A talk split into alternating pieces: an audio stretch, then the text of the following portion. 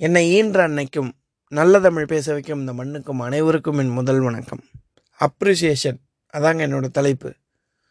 பொதுவாக நம்ம சின்ன வயசுலேருந்து நிறைய விஷயங்களுக்காக நம்ம பாராட்டு வாங்கியிருப்போம். நிறைய பேர் வந்து நம்மளை பாராட்டியிருப்பாங்க ஆனால் எந்த அளவுக்கு நம்ம பாராட்டை மற்றவங்களுக்கு கொடுத்துருக்கோம் அப்படின்ற ஒரு கேள்வி நம்மளே நாமே கேட்டுக்கிட்டோம் அப்படின்னா அது குறைவாக தான் இருக்கும். ஒரு டீ கடைக்கு போகிறீங்க அந்த டீ கடையில் ஒரு மாஸ்டர் அழகாக டீ போடுறாரு. அவர்கிட்ட டீ வாங்கி குடிச்சிட்டு மாஸ்டர் டீ சூப்பராக இருக்குது மாஸ்டர். அப்படின்னு சொல்லி பாருங்கள் அவருடைய முகத்துலேருந்து வர சந்தோஷத்தை நீங்கள் பார்த்து ரொம்ப மகிழ்ச்சி அடைவீங்க. கொஞ்ச நாளைக்கு முன்னாடி ஒரு துணி கடையில் துணி எடுக்கிறதுக்காக போயிருந்தேன். கிட்டத்தட்ட அரை மணி நேரம் என் கூட நேரத்தை செலவு பண்ணி அங்கே வேலை பார்த்த பெண் ஒருத்தவங்க எனக்கு நிறைய துணிகள் வந்து சஜஸ்ட் பண்ணாங்க. இந்த துணி நல்லா இருக்குமா பாருங்கள் சார்? இது நல்லா இருக்குமா பாருங்கள் சார் அப்படின்னு சொல்லி ஹெல்ப் பண்ணாங்க. கடைசியில் பில் கட்டுறப்ப அவங்க பேரை கேட்டு ஃபீட்பேக் நோட்டு நானே வாங்கி அந்த ஃபீட்பேக்கை வந்து அவங்க பேரை போட்டு எழுதி கொடுத்தேன். அப்போ அந்த பில் கவுண்டரில் இருந்த இன்னொரு லேடி சொன்னாங்க சார் ஃபீட்பேக்கே இப்போல்லாம் ஒரு சிலர் தான் சார் கொடுக்குறாங்க. அதுவும் பேரை கேட்டு ஃபீட்பேக் கொடுக்குற முதல் கஸ்டமர் நீங்கள் தான் சார் அப்படின்னு சொன்னாங்க. இப்படி நம்ம போகிற இடத்தெல்லாம் அப்ரிசியேஷன் பண்ணிட்டு வந்துட்டீங்கன்னு வச்சுக்கோங்க. ரெண்டு விஷயம் நடக்கும். ஒன்று நம்மளால் ஒரு பத்து பேருக்கு அவங்க இன்னும் ஹாப்பியாக சர்வ் பண்ணுவாங்க. ரெண்டாவது நீங்கள் அதே இடத்துக்கு போட்டிங்கன்னா உங்களை ரொம்ப கௌரவமாக நடத்துவாங்க. இது ரெண்டு விஷயத்துக்காக நீங்கள் எப்பயுமே மற்றவங்கள அப்ரிஷியேட் பண்ணிக்கிட்டே இருங்க. ஆனால் இது இப்படி ஒரு கோணத்தில் நான் சிந்திச்சு பார்க்குறேன் அப்படி கிடைக்கிற அப்ரிசியேஷன் கூட யாராவது ஒருத்தன் வேணான்னு சொல்லுவானா அப்படின்னு யோசித்து பார்த்தீங்கன்னா வேணான்னு சொல்லக்கூடிய மனிதர்களும் இந்த உலகத்தில் இருக்காங்க.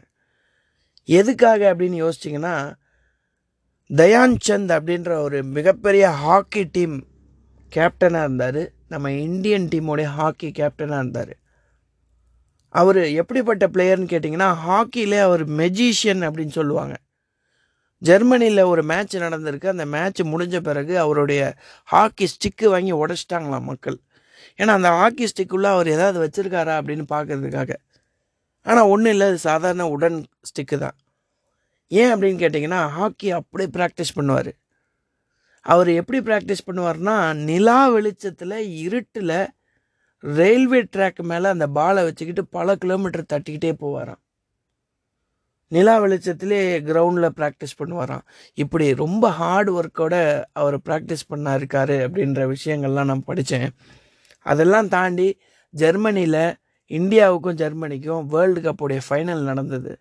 அந்த ஃபைனல் நடந்து முடிஞ்ச பிறகு இந்தியா எட்டு கோலு ஜெர்மனி ஒரே கோலு தோத்துட்டாங்க.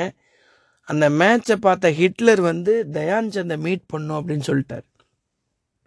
தயான் சந்து ஹிட்லரை பார்க்கறதுக்காக போயிருக்கார். அப்போ ஹிட்லர் கேட்டாரா வாட் டு யூ டூ அப்படின்னு கேட்டாராம். அதுக்கு தயான் சந்த் சொன்னாராம் I am an Indian army அப்படின்னு சொன்னாராம் வாட் இஸ் யுவர் ரேங்க் அப்படின்னு கேட்டாரா? I am an lance Naik அப்படின்னு சொன்னாராம்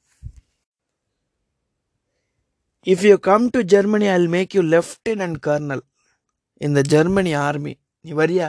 அப்படின்னு கேட்டாராம் அப்போ அந்த அப்ரிசியேஷனை அந்த பாராட்டை அந்த பதவி உயர்வை தயான் சந்த் எப்படி ரிப்ளை பண்ணாருன்னு கேட்டிங்கன்னா India is not for sale அப்படின்னு சொன்னாராம். இந்தியா விற்பனைக்கு அல்ல அப்படின்னு சொன்னாராம்.